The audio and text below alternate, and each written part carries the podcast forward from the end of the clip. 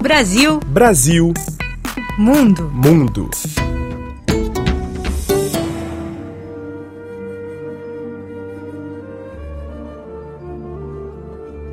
Quando a bióloga Ana Clara Pincelli soube do projeto Cartas Consciência, não teve dúvidas de que queria participar. Eu acho que o interesse é uma vontade de não conversar só entre cientistas, né? E a gente está vendo agora quão importante isso é, da ciência não ficar só com ela mesma. Ampliar a comunicação de ciência, incentivar crianças a chegarem ao ensino superior e fortalecer a língua portuguesa são objetivos que se complementam dentro do projeto Cartas Consciência. A iniciativa promove um verdadeiro intercâmbio acadêmico e cultural entre pesquisadores e estudantes dos países que falam português.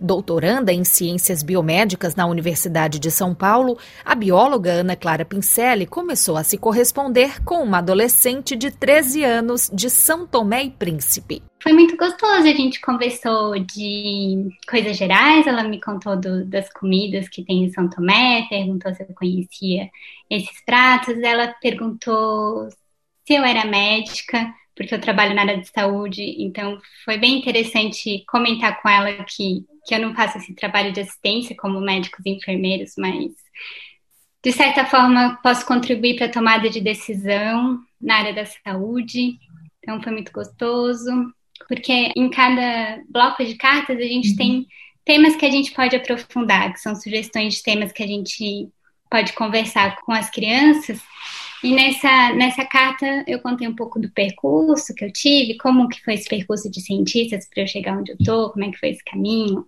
e as dúvidas e tudo. Então foi muito legal. Para se tornar um cientista correspondente, é preciso estar no meio acadêmico, sendo pesquisador ou professor. E todos passam por um treinamento. É o que explica Rafael Galupa, cofundador do projeto. Por um lado, dar a conhecer o projeto aos cientistas, eles ficarem inteirados do que é que é, de como é que funciona a Carta das Consciências e também porque é que existe, qual a necessidade, não é? Porque é que é importante desenvolvermos este programa e ao mesmo tempo dar-lhe algumas ferramentas e, e, e sugestões de como trabalhar as suas cartas, de como escrever as suas cartas numa linguagem acessível, uh, que as crianças, não é, consigam compreender e, portanto, a, a formação é, é sobretudo isso. Cada estudante passa um ano letivo se correspondendo com o mesmo cientista. Para acertar nas duplas, são levadas em conta as áreas de interesse de cada um. No início do ano letivo, os estudantes preenchem um questionário em que escolhem de uma lista que lhes damos de várias palavras que se relacionam com tópicos científicos, desde as ciências biológicas e médicas às ciências sociais, os estudantes escolhem os seus tópicos preferidos. E os cientistas, durante a formação, também escolhem os mesmos tópicos, que tópicos é que estão relacionados com a investigação que fazem, com a pesquisa que fazem, e depois é com base nos interesses das crianças que nós encontramos os, os cientistas com que os emparelhar.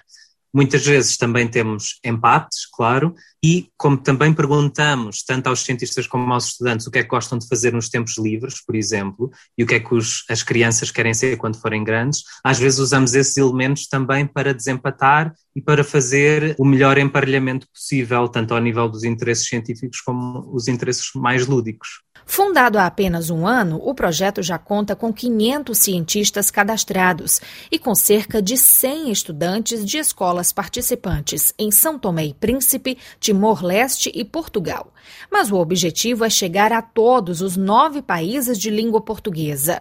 A primeira turma no Brasil está prevista para o começo do ano letivo de 2022 para ajudar Lobo, professor do Instituto Federal do Paraná, que se corresponde com uma estudante de 13 anos de São Tomé e Príncipe, o projeto se torna ainda mais relevante no contexto atual do Brasil. Quanto à questão da ciência no nosso país hoje, tem um apelo político muito forte, né? E um apelo político até não só no sentido estrito das políticas públicas do governo hoje, federal sobretudo, um apelo político no sentido amplo da sociedade, né? Parece que no Brasil, em particular, é muito importante para a gente, né, para quem é cientista, que tem que firmar o pé ali, né, tem que divulgar a ciência, e porque aparece, às vezes a minha impressão é essa, de que a ciência no Brasil não é exatamente um valor, né, aquilo que as pessoas valorizem.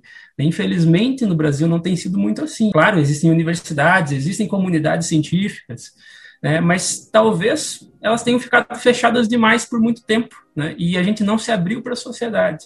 Então, para nós aí participar da Cartas Consciência é muito importante, né, como cientistas, politicamente como cidadãos brasileiros, porque a gente está tentando abrir, né, não só influenciar a vida de uma pessoa, influenciar uma escolha, mas aproximar a ciência da vida comum das pessoas.